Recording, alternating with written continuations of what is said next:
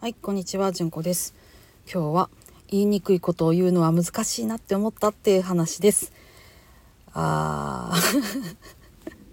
失敗って感じですね。あのアサーティブとかアサーションっていう言葉で表現されるものがやっぱり必要なんだなってしみじみ思いました。ちょっと言いにくいなと思ったんだけどでもこれは言っといた方がいいなと思ったんでさっとまとめて伝えてしまったんですけれどうーん。あのー、テキストでね伝えちゃったんですよね。LINE とか SMS みたいなやつね。そうするとやっぱりそこに、えーと、声色とか、えー、状況説明っていうものがないのでやや冷たくあの伝わってしまったようで思いもかけないようなあの反応が100倍返して返ってきましてあしまったっていう感じでした。ねあのー夫婦とかね例えば婚活なさってる方とかだとちょっとしたことを指摘するっていうのは本当に難しくってで自分の伝え方っていうので上手に受け取ってくださるっていう方をパートナーにするっていうのはねとても大事なことなんだけれども仕事だとなかなかそうはいかないよね、えー、そんな風にうまくいかないからって言ってどんどんどんどんやめていってはやっぱ自分の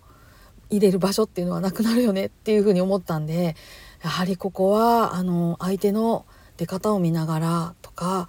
あの相手が受け取りやすいようなボールを投げるっていうのはうん家族でないからこそ必要なんだなっていうふうに思いましたし、えー、家族にもね もっと私はあの受け取りやすいようなボールを投げなきゃいけないんだなっていう反省にもなりました。言いにくいことは言わなきゃいけないとは思うんだけれども言い方ってあるよねっていうね。本当に当たり前のことをしみじみとしたっていう話でした。えー、どうですか？言いにくいことって言えてますか？あの言わなくて我慢しちゃうとそれはそれで良くないなとは思うんだけれどもだからといって 何でもかんでもね言っちゃうっていうのもダメだしっていうあの大人っていうのはそもそも思ったことを一回言わないでいることができるっていう人のことなんだよっていうのをどっかで読みましたね、えー、確かにっていうふうに思いました。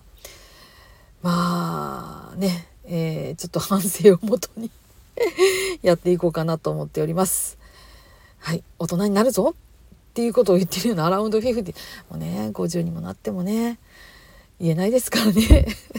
なかなかと思っております。